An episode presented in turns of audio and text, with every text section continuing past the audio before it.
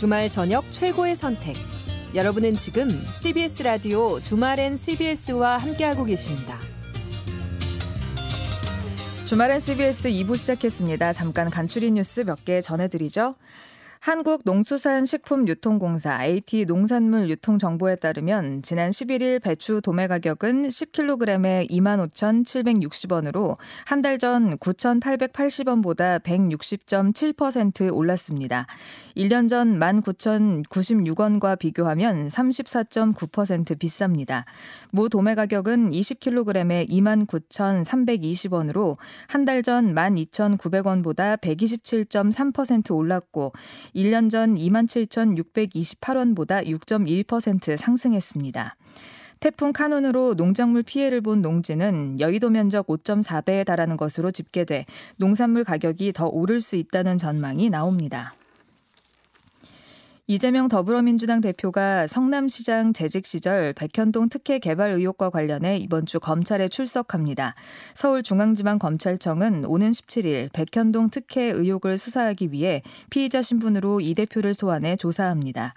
검찰은 경기도 성남시 백현동 옛 한국식품연구원 부지에 아파트를 짓는 과정에서 이 대표가 부지 용도를 부당하게 상향시켜주는 등 민간업자 측과 유착해 이익을 몰아주고 성남시에 손해를 보게 한 것으로 보고 있습니다. 한국 축구 국가대표 주장 손흥민 선수가 소속팀인 잉글랜드 프로축구 프리미어리그 토트넘 홋스퍼에서도 주장 완장을 찹니다. 토트넘 구단은 손흥민 선수가 클럽 주장으로 임명됐다. 위고 요리스에게서 완장을 넘겨받는다고 밝혔습니다. 한편 토트넘은 우리 시간으로 오늘 저녁 10시 브랜드퍼드를 상대로 리그 개막 첫 경기를 치릅니다. 오늘 대부분 지역에 폭염주의보가 발효된 가운데 내일도 오늘만큼 덥겠습니다.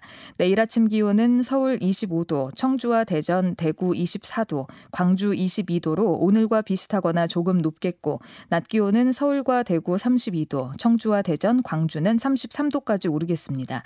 내일 오전에는 경기 북부 서해안, 밤에는 강원 영동 지역에 비가 오는 곳이 있겠고 그 밖의 지역에선 대기 불안정으로 내륙 곳곳에 소나기가 오는 곳이 있겠습니다. 이상은 경향신문 제휴 CBS 노컷뉴스였습니다. 주말엔 CBS 2부 시작했습니다. 첫 곡으로 퀸의 Another One Bites the Dust 보내드렸습니다. 어, 누군가 혹시 PD님 바뀌셨나요? 선곡 분위기가 바뀐 것 같습니다라고 보내주셨는데 PD는 바뀌지 않았습니다. PD의 마음이 바뀌었을 뿐. 6824번님이 군은 자식을 잃은 부모의 마음을 헤아려 주길 바랍니다. 시간이 흐를수록 아픔이 더 크지 않겠습니까? 라고 남겨주셨는데요. 어, 문자 소개 이렇게 드리고 6824번님께 어, 커피 쿠폰 하나 보내드리겠습니다. 그래요. 군은 자식을 잃은 부모의 마음을 더 헤아려야겠죠. 얼른 니첩해서 빨리 좀 사고 규명도 하고 또 책임질 사람들은 책임져야겠고 또 오송 참사도 그렇고 이태원 참사도 그렇고 아유 빨리빨리 또 그 가족들의 마음을 헤아렸으면 좋겠습니다. 자, 2부도 여러분과 함께 하겠습니다. 샵 1212고요. 단문 50원, 장문 100원의 정보 이용료 있습니다. 어, 선택된 분들은 커피 쿠폰 보내드리겠습니다. 함께 많이 이야기 나눠주시죠. 어, 2부 첫 순서는 초대석이 준비되어 있습니다. 초대석 함께 들으시죠.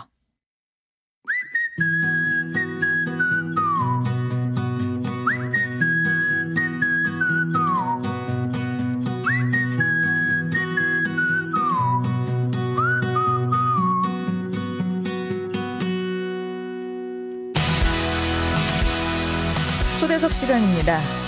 새만금 세계 스카우트 잼버리 대회가 우여곡절 끝에 마무리됐습니다. 그동안 폭염부터 위생, 해충까지 참 말도 많고 탈도 많았죠.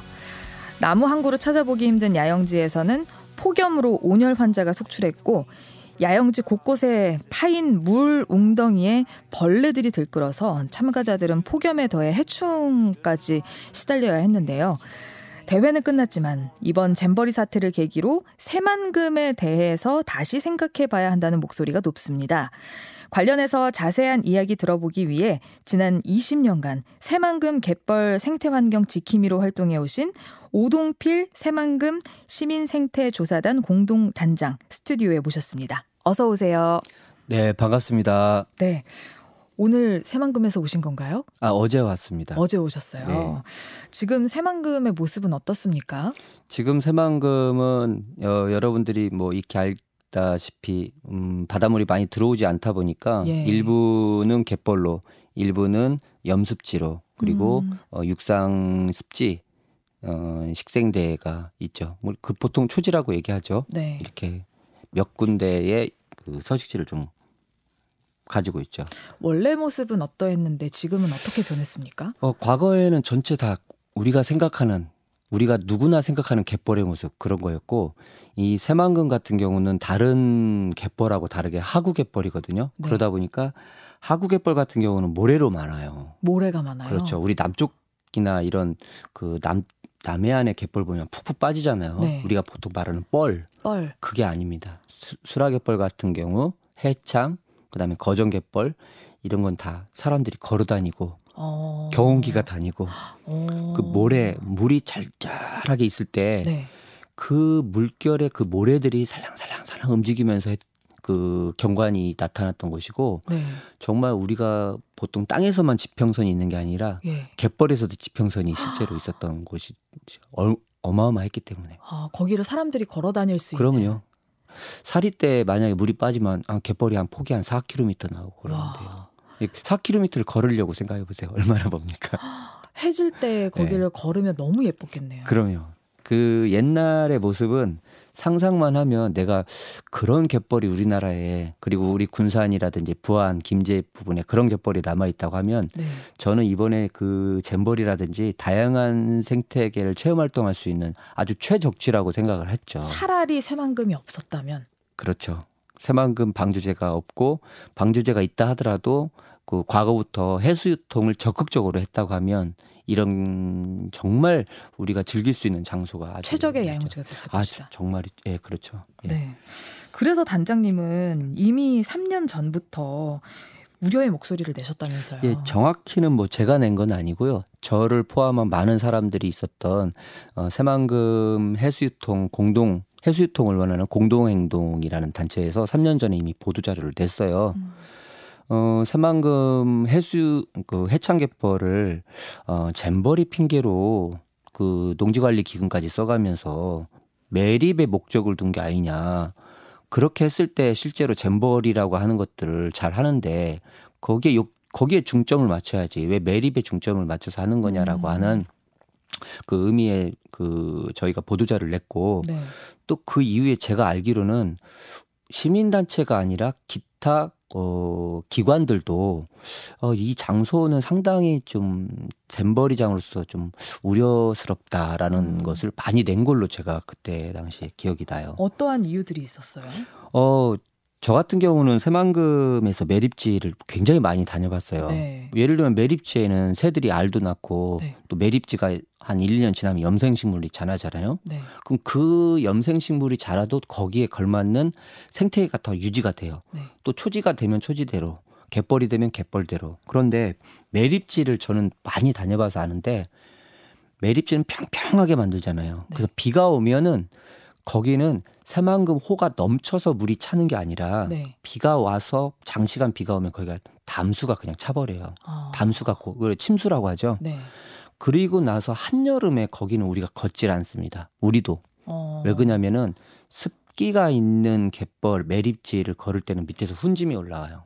뜨거운 그럼요. 증기. 예. 그러니까 우리가 더운 거는 참는데 네. 습도까지 있으면 못 참잖아요. 그쵸. 딱 그겁니다. 그런데 더욱 아쉬운 거는 왜 세계 잼버리 협회나 이 국내의 잼버리 관계자들이 왜그 혹한기 그 폭염이 있는 그 폭염이 있는 기간에 굳이 하려고 했는가 거기다가 음. 어, 매립지가 또 한몫을 한 거죠 사실은. 네.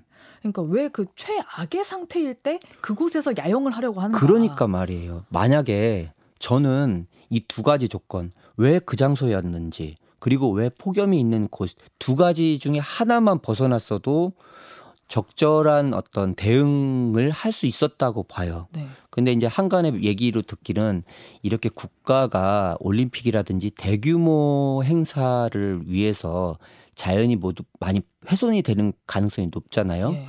그런 행사에 대해서 이번 기회를 통해서 상당히 그런 지금의 때 단편적으로 한 곳에 모아놓고 하는 치르는 행사는 네. 상당히 지양해지 않냐. 어. 실제로 제가 보기에도 이번에 사실 우리나라 6, 70년대부터 나무를 얼마나 많이 길렀습니까? 네. 그래서 전국에 그 푸르른 산이 있고 계곡이 있고 그동안에 우리가 정부 자산을 통해서 얼마나 많은 기관들이 또 많은 인력을 수용할 수 있는 네. 그런 훈련장이나 이런 것들 많이 있었잖아요. 네. 그러면 한 곳만 모아놓지 말고 잼버리를 통해서 예를 들면 몇 군데로 이렇게 인원들을 좀 나눠서 지역마다 특색을 그 특색 있는 생활 그 영내 프로그램이나 영외 프로그램들을 할 수 있는 것들을 모색했다면 네. 생각해 보세요. 그거 다 우리 우리나라 국민이 어떻습니까? 그런 문제가 했, 어, 닥쳤을 때 다 헤쳐 나갔잖아요. 네. 그런데 최악의 상태로 갔을 수밖에 없는 거는 굳이 많은 기관과 시민단체가 그 장소는 무리다라고 수도 없이 얘기했고 뭐 매립을 위해서 국가 예산을 받기 위한 하나의 꼼수로 잔머리를 볼모로 삼은 거 아니냐고 했을 때 귀를 귀, 귀를 완전히 닫았잖아요. 음.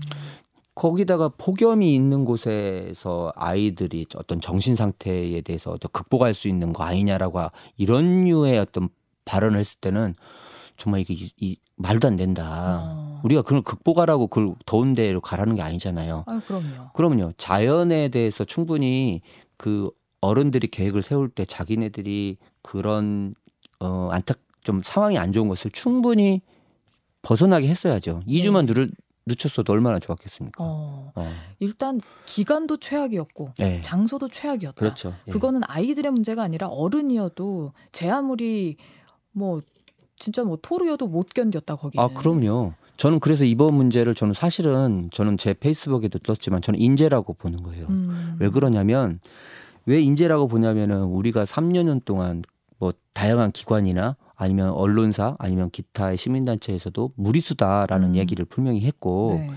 그럼에도 불구하고 그 안을 잘 뜯어보면은 이 새만금 매립을 하기 위해서 잼버리를 볼모로 가져와서 네. 빨리 해야 되지 않냐라고 음. 해서 농지 관리 기금을 가져다 써요. 예. 그런데 원래 거기는 원래 농지도 아니었어요. 농지 거긴... 계획이 아니니까 예. 농지로 잠깐 또 바꿉니다. 그러면서 농지 관리 기금을 쓰면서 편법으로 매립을 했죠. 예. 그 편법으로 매립한 했기 때문에 그, 그 전라북도에서는 그 장소를 그 면제부를 받기 위해서 그 장소를 고수할 수밖에 없었던 거예요. 음. 그러니까 처음에는 매립도 국가 예산을 받아 받아서 빨리 하고 또 잼버리도 했기 때문에 약이뭐 일석이조 두 마리 토끼를 잡는 게 아니냐라고 하는 그때 당시에 굉장히 좋은 아이디어냐라고 누군가는 얘기했을지 모르지만 그게 발목을 잡았던 거예요. 어... 네. 오히려 그러니까 수도 없이 많은 장소 좋은 장소가 있고 저 그곳은 아니다라고 했을 때 제가 보기에선 충분히 4, 5개월 전에만 결정했어도 충분히 다 해결할 수 있었습니다. 왜 그러냐면 기존에 기존에 그 뭐 텐트나 이런 것들은 대부분 가건물 아닙니까? 예. 천막 뭐 언제 어디서든지 할 수 있잖아요. 예. 그래서 어 몇 년 전이 아니라 최소한 4, 5개월 전만이라도 이 사태에 대해서 정말 정부가 어, 그 결단을 좀 했다면 네. 더 좋은 결과가 있지 않았을까라는 어. 생각이 좀 들어. 정말 아쉽습니다. 예. 그 이번 새만금 잠보리 때문에 갯벌의 생물들이 대량 폐사했다면서요? 네. 정말 이거 우리가 이런 얘기까지 하면은 정말 어 맞은 사람 한 대 더 때리는 거 아닌가라고 하는 좀 우려서 좀 그런 미안함까지도 있을 건데 네. 사실은 있는 것은 있는 것들을 얘기를 해야죠. 예. 잼벌이라고 하는 장소는 이미 2년 전에 네. 1m라고 하는 그 이상의 고매립으로 매립을 했어요. 네.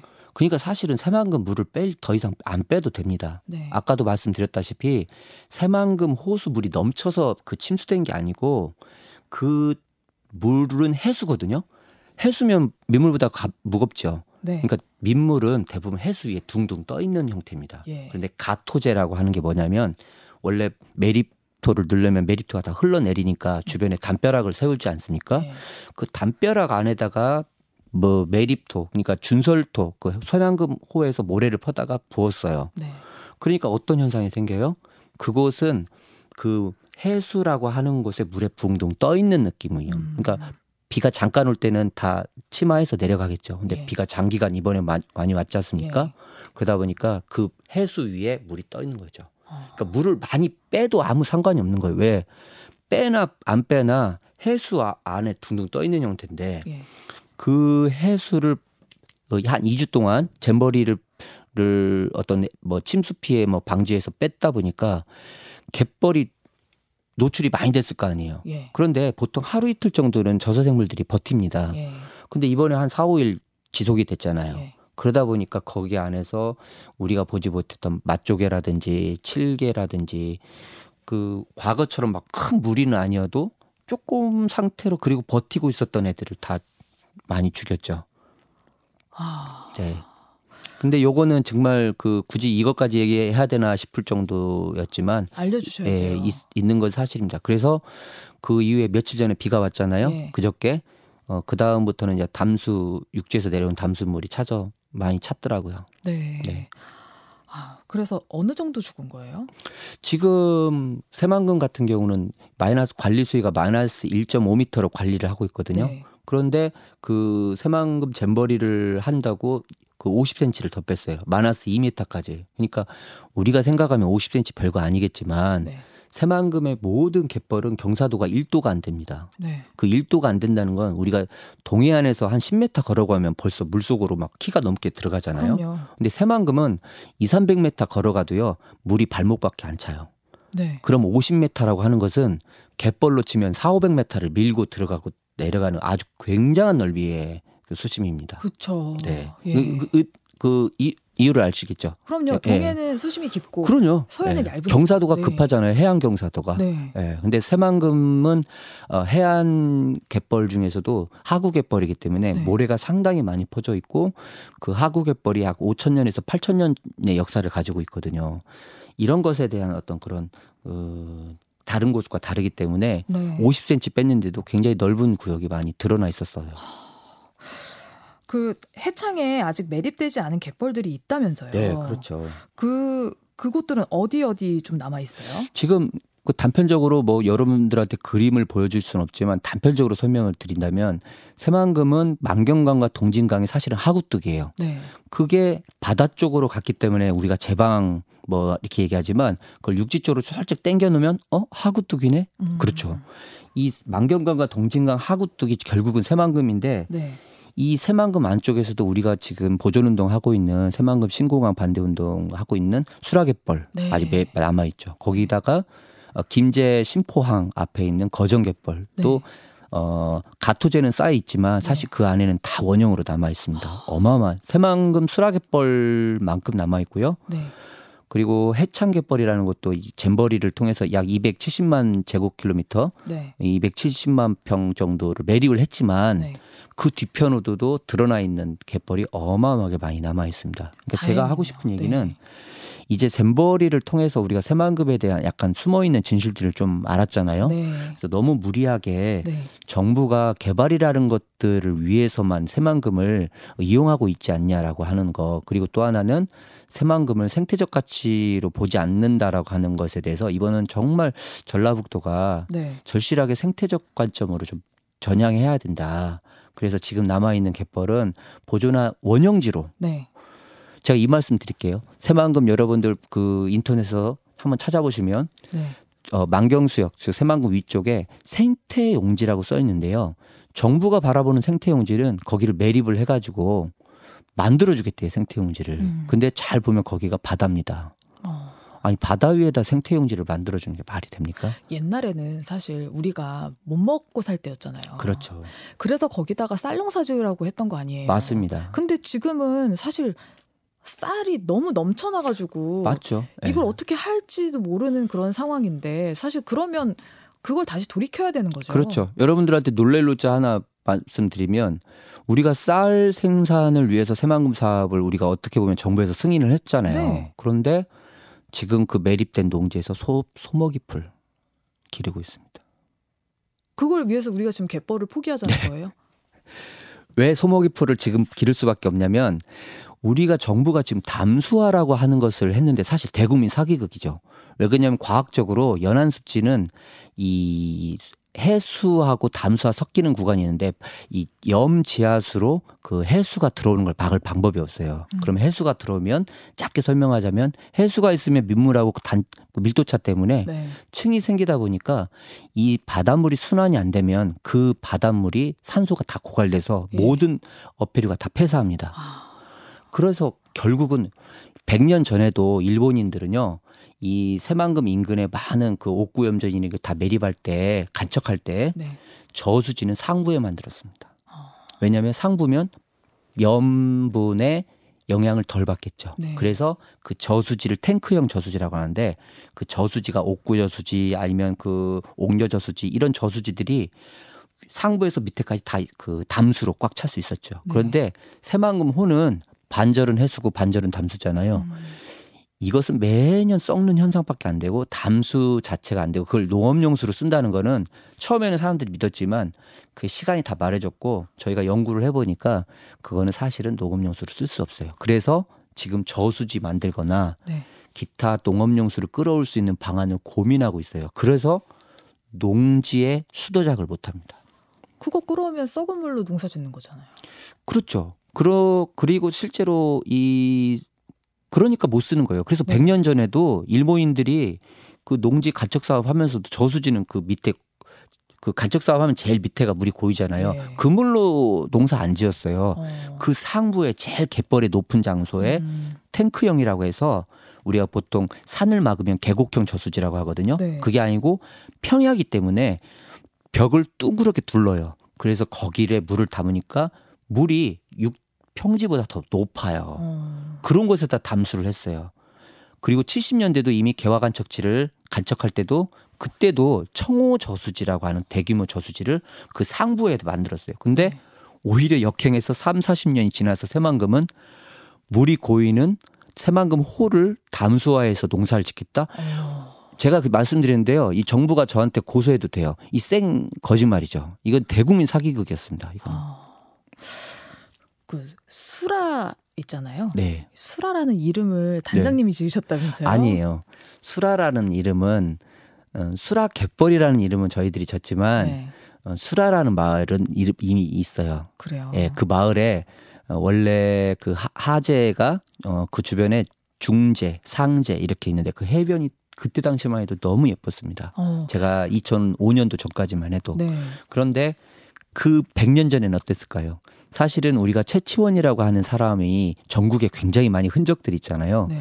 근데 군산의 최치원이라는 게 탄생 설화까지도 뭐 허다못해 그런 이야기도 있고 실제로 그 수라갯벌 잘 상부에 중제의 최치원이 어, 정서가 남아 있는 자천대라는 것이 있어요. 네. 이 자천대에서 이 수라를 바라봤을 때 아, 최치원도 그 정도의 아름다운 곳에 있었을 만큼 음. 그런 곳에 이제 정자를 만들었던 곳이거든요. 그러니까 어떻게 보면은 과거에서부터도 정말 이 장소는 너무 아름다웠던 곳이 있었고 수라라는 게 결국 뭐냐면 그 수놓 수놓아서 펼쳐놓는다 이런 의미를 가지고 있거든요. 저희 청취자분들이 네. 수라라는 곳을 다 아세요. 아 그래요? 네, 저희가 문화체집 시간에 한 번도 다 배웠거든요. 아 그래요. 그리고 네. 그 수라라는 곳에 네. 새만금 공항이 생긴다는 것도 다 아세요. 아 그래요. 네. 네, 대- 역시 CBS 방송 엄청난데요. 그래서 이 새만금 신공항 개발 사업이 이제 시작되지 않게끔 어떤 노력을 해야 하나. 어, 안타깝게도 내일 0시를 기점으로 어, 새만금 그 공사 관련해서 턴키 방식으로 하기 때문에 업체 선정을 들어가요. 근데 문제죠. 예. 환경 영향 평가는 안 끝났어요. 근데 저기서 제가 여- 꼭 얘기하고 싶은 게 잼버리도 어, 환, 어, 잼버리도 새만금 매립을 어, 잼버리 핑계로 매립을 했잖아요. 예. 국가 예산을 편법으로 썼단 말이에요. 이 새만금 신공항도 똑같아요. 그때 당시에 송하진 도지사라는 분도 잼버리를 해야 하기 때문에 새만금 신공항을 빨리 개발해야 되기 때문에 예타 면제를 적극 지원해줘라. 예타 면제로. 어, 잼볼이 끝났잖아요. 끝났죠. 그러니까 착공도 안 했는데 그때 당시 4, 4년 전까지만 해더라도요. 예. 잼버리 핑계로 신공항 만들어야 된다고 했었어요. 정말 3년 전까지만 해도. 근데 끝났으니까 이제 안 해야 되는 거 아닌가요? 그렇죠. 사실 그때 국토부가 어, 우리한테 뭐 얘기한 뭐 전 국민한테 사람들한테 얘기하고 그런 거 결정하는 건 아니겠지만 잼버리 예타에 대한 것들을 충분히 정치계가 그것에 대해서 광고하고 그 부분에 대해서 예타 면제를 받았다는 것은 사실 일반 사람들은 다 알아요. 음. 그렇다고 보면 이 정말 그 졸속으로 예타 면제를 받은 게 취소돼야 되고 음. 이 거의 1,100억 정도의 그 세금을 들여서 잼버리를 했는데 결국 실패했잖아요. 음. 그런데 이것처럼 어, 신공항 문제도 이 8천억 원을 들여서 기존에 있는 공항보다 작아요 활주로가. 어. 그리고 알고 보니까 그 시, 우리가 국민적인 어, 민간 공항이라고 했는데 알고 보니까 그걸 미군이 또 통합 관제 하겠대요. 예? 말도 안 되는 거죠. 근데 그것뿐만 아니라 미군이 관제하겠다는 그 신공항 활주로도 그 기존 활주로와 신공항 활주로 사이가 있잖아요. 예. 거기 23만 평으로 달라겠다는 거예요. 그러면 공항을 우리 돈으로 만들고 23만 평 미군한테 주고 미군은 미군이 관리하고 그리고 기존 공항은 군산공항 2.7km인데 신공항 2.5km 더 짧아요. 이거 뭐냐? 제가 이렇게 얘기하고 있습니다. 적당히 못 쓰는 공항 만들려고 하는 거예요. 이건 뭐냐면 결국 대중국을 향한 미군의 전쟁 예비 활주로 밖에 설명할 수밖에 없고요. 그걸 다 떠나서 지금 수라 갯벌은 없어지는 거잖아요. 그렇죠. 그러니까 우리가 돈을 들여서 미군 조우라고 대중국 견제 예비 그 전쟁 예비 활주로 만들어 주는데 결론은 이 군산의 마지막 원형지면서 만경강의 마지막 원형지거든요. 이 개펄까지 없애야 된다 그러니까 말이 안 되는 거죠. 아. 그러니까 이것도 저는 정말 우리나라 8천억이 정말 누구 돈이 누구 뭐 어디 주머니에서 나오는 거 아니잖아요. 정말 우리 국민들 혈세 끌어다가 이 8천억 원을 쓰는데 결국 미군 조우라고 하는데 실제로요 군산시에서 이 미군 이 새만금 신공항 군산 공항에 뭐 중국 노선을 좀 취향 좀 해달라고 미군한테 음. 요청을 했는데 미군이 반대했습니다. 결론은 무슨 얘기냐? 신공항도 중국 항을 못 열어요. 그, 자, 일단 저희 시간이 많이 네, 돼서 예, 예. 어떻게 거기까지 올라갔네요. 예. 시간이 많이 돼서 예. 새만금에 남아 있는 갯벌을 지키려면 우리 어떻게 해야 합니까? 예. 정말 좋은 질문이신데요. 이 저는 이렇게 생각해요. 이 수라갯벌이라고 하는 것은 어떻게 보면 단지 지역 문제가 아니에요. 이 수라갯벌은 새만금의 자존심이고요. 그리고 수라갯벌을 지키겠다고 하는 마음이 음, 난 나중에 좋은 결과로 있을 거라는 저는 믿음이 있어요. 음. 그러면 전국에 지금 연안 습지들을 죄다 막았거든요. 예. 뭐 여기뿐만 아니라 뭐 예를 들면은 보령호, 화홍호, 뭐 새만금 뿐만 아니라 시와호도 사실은 뭐 그거에 있고 그리고 이름 없는 작은 강들 죄다 막아놨어요. 그거 다 열어야 됩니다. 음. 이게 새만금이 그 연안습지를 여는 하나의 어 시작점이 됐으면 하는 마음이 있어요. 네. 그리고 영화 네. 수라도 많이 봐주시고. 예, 우리 정말 이 다큐 영화를 찍으시는 황윤 감독님이 정말 거기에 혼신을 다해서 만든 영화인데요. 새만금 수라갯벌을 보시고 너무 아름답다. 이곳을 지키고 싶은 마음을 그 영화로 혼신을 다해서 넣었고요. 저도 그쪽에서 많은 얘기를 아, 나누고 있는데 사실은 제가 나오기 때문에 제가 광고를 많이 붙였어요. 근데 지금은 좀 더 많이 얘기하겠다. 왜냐면 그게 수라갯벌을 지키는 많은 사람들의 정서를 좀 건드리고 그리고 실제로 우리가 뭐 기후 위기 뭐 교육 많이 하지만 결국은 쓰레기 줍고 이런 것도 중요해요. 그것도 꼭 필요한 거지만 우리나라 습지나 서식지를 보존해야 된다는 거 이것은 뭐 갯벌이나 염습지를 보존하는 기후 위기의 대표적인 장소거든요. 그래서 사실은 교육을 할 때 우리나 우리 주변에 있는 습지를 보존할 수 있는 방법 이게 기후 위기에 가장 실천할 수 있는 방법이라고 생각을 네, 해요. 맞습니다. 네, 지금까지 오동필 새만금 시민생태조사단 공동단장과 인사 어, 이야기 나눠봤습니다. 고맙습니다. 고맙습니다.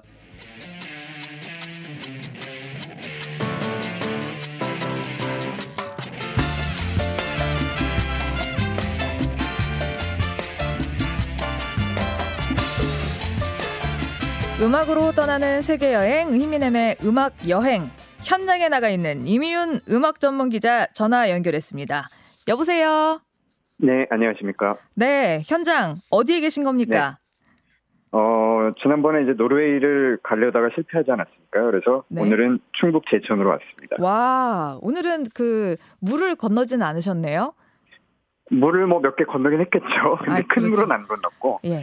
네, 국내에서 물을 건넜습니다. 아, 알겠습니다. 예, 산 좋고 물 좋은 제천으로 왔고요. 네, 지금 청취자 한 분이 걱정해 주십니다. 아날로그녀님께서 아, 임 기자님 시간이 부족할 것 같습니다. 어쩌나요? 이렇게 방송 시간도 음. 걱정해 주고 계십니다. 어, 그러면은 뭐 요즘에 OTT나 뭐 팟캐스트도 빨리 돌려서 보시는 분들 많던데 조금 네. 말을 빨리 해보겠습니다. 알겠습니다. 저희는 아날로그로 네. 빨리 진행해 보겠습니다. 자, 오늘은 제천 국제 음악 영화제 이곳에서 이제 이야기를 나눠 주실 텐데 어, 어떤 맞아요. 어떤 여행지입니까? 네, 제 19회 제천 국제음악영화제, 어, 내년이면 20회가 되어가는 전통과 네. 어, 현재를 다 담고 있는 영화제이고요. 어, 충북 제천 일원에서 열립니다. 10일에 이미 개막을 했고 네. 16일까지 펼쳐지고요. 그러니까 지금, 지금 중반 정도 어, 달리고 있고요. 네. 어, 이 영화제는 2005년에 시작했습니다. 그래서 매년 8월 충북 제천 일원에서 열리고 어, 역대 개막작들만 봐도 음악 영화 또 영화 음악 좋아하는 분들이라면은 아마 설레실 거예요. 뭐 1회 때 스윙걸즈 했고요. 뭐 원스도 있었고 서칭 포 슈가맨 뭐 이런 작품들. 음. 올해 개막작인 퀸 엘리자베스 콩쿠르를 다룬 벨기에 영화 뮤직 샤펠입니다. 네. 뭐 개막작뿐만 아니라 정말 다양한 영화들이 준비가 되어 있습니다. 네, 이번에 또 특별히 25주년을 맞이한 신지의 영화 음악을 또 거기에서 행사를 또 크게 한다는 얘기도 들렸습니다. 네, 맞아요. 저는 사실 아까 낮에 일이 있어서 놓쳤는데, 예. 아까 어, 낮에 오후 2시경부터 예. 어, 그런 행사도 있었고 네. 아무래도 이제 국제 음악 영화제다 보니까 네. 특수성 때문에 좀 흥미로운 부분들이 있습니다. 일단은 크게 영화 프로그램 그리고 음악 프로그램으로 부분이 나뉘어 있고요. 네. 음악 프로그램은 말 그대로 음악가들의 공연입니다. 그래서 네. 뭐 작은 뮤직 페스티벌이라고 생각을 하셔도 될 것 같아요. 음. 그래서 올해도 뭐 10cm, 스텔라장, 콜드, 권진아, 샘김, 웨이브 투 어스 등등등 많은 분들이 와서 공연을 펼쳤고요. 네. 그리고 영화 프로그램에서도 이제 음악을 소재로 한 영화 또는 음악이 특별한 영화, 음악이 좋은 영화 이런 것들이 이제 풍성하게 준비가 되어 있는데요. 어, 올해 같은 경우에는 어, 제천 영화 음악 음악상 수상자를 매년 선정을 합니다. 이 네. 제천 영화 음악상 올해 수상자는요, 얼마 전에 별세했던 사카모토 류이치이고요. 음. 따라서 이 류이치 사카모토가 음악 어, 감독으로 참여한 영화들이 특별전 형식으로 상영이 계속되고 있습니다. 그래서 네. 저도 좀 전에 보고 왔는데 전장의 크리스마스라든가 또 마지막 황제, 류이치 사카모토 코다, 철도원, 남한산성 이런 음. 영화들이 어, 상영이 됐고 또 네. 추모 콘서트도 열리고 있습니다. 네. 임 기자는 올해 어떤 영화 보러 가셨어요? 저도 뭐 너무 많아서 여러 가지 기대하고 특히나 뭐 사카모토 류이치 특별전 비롯해서 어 많은 영화 좀 보고 있고요.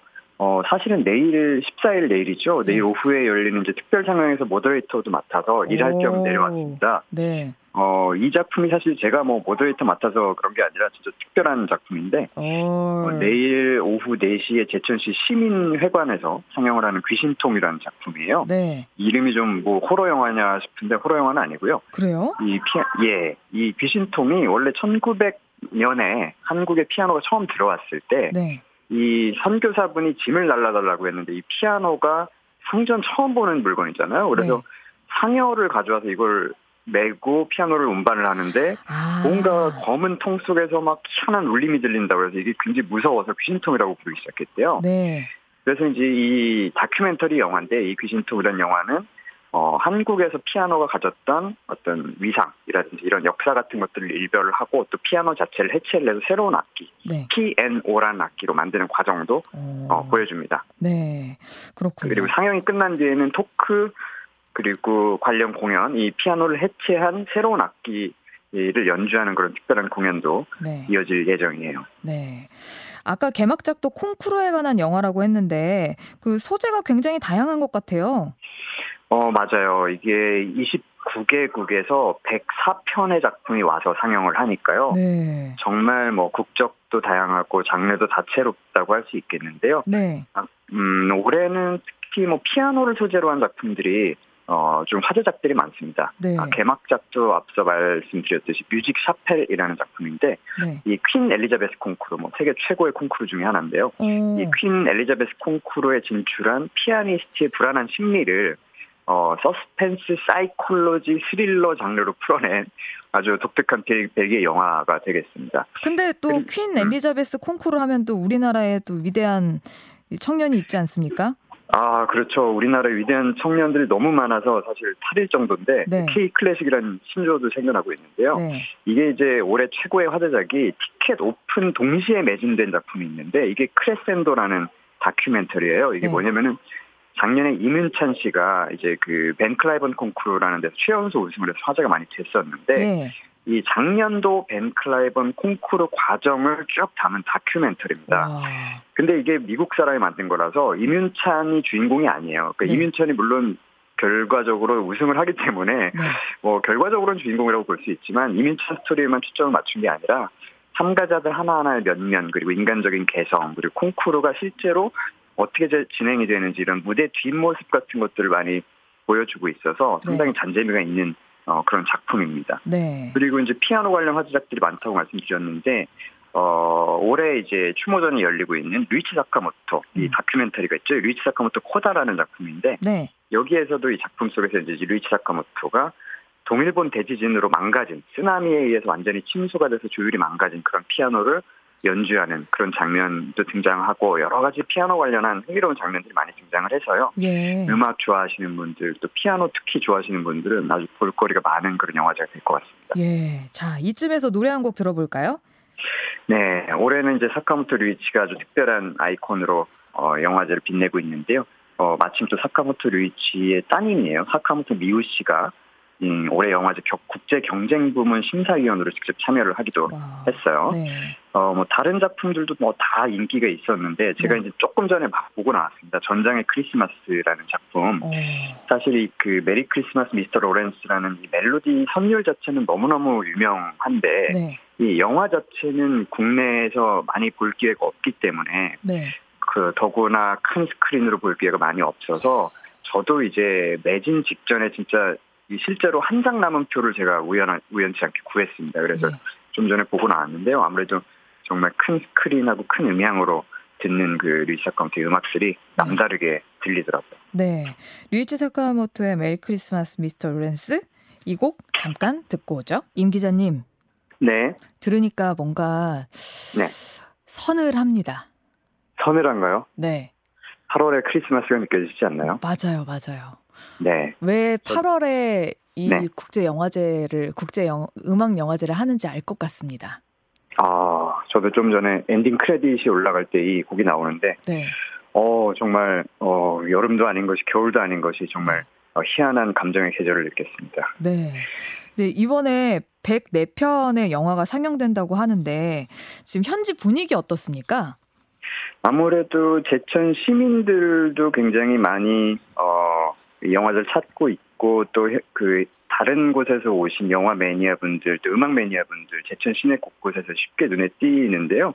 아까 전에 이제 막국수 먹고 왔는데 네. 막국수 집에서도 또 뭐 카페 가서도 뭐 옆 테이블에 슬쩍 이렇게 훔쳐 들으면 음악 얘기, 뭐 영화 얘기 굉장히 많이들 나누시더라고요. 네. 그래서 아 이게 정말 8월 뭐 한 달 한정이지만 뭐 엄청난 문화의 도시에 그 현장에 와 있구나라는 걸 느낄 혹시 임 기자님을 알아보는 분들은 없으십니까? 어, 어 제가 정말 이 질문을 원치 않습니다. 아, 예. 저는 너무나 조용하게 잘 네. 다니고 있습니다. 알겠습니다. 네. 네. 날씨도 뭐 너무 덥지도 않고 뭐 딱 좋은 것 같고요. 네. 어, 올해 슬로건이 처음으로 돌아간다라는 이제 음악 기호죠. 다카포 라고 다카포. 해요. 네. 네. 그래서 예년에 20회를 맞는데 20회 앞두고 좀 초심으로 돌아간다는 의미라고 합니다. 네. 어, 정말 다양한 장르, 뭐 다큐부터 픽션까지 다 준비가 되어 있고요. 네. 특히나 뭐 팝음악 좋아하시는 분들은 뭐 조안 바에즈 가려진 목소리라든가 킹 크림슨을 위하여 또 리틀 리처드 관련된 다큐멘터리 이런 어, 것들도 준비가 되어 있어서 네. 뭐 남녀노소 또는 아재아짐의 어, 부부들끼리 손잡고 오셔도 굉장히 재밌을 것 같습니다. 그 저희 청취자 질문이 있어서 하나 좀 여쭙고 싶습니다. 네. 혹시 평일에 가도 표 구하기가 많이 힘드냐 이런 질문이 있습니다.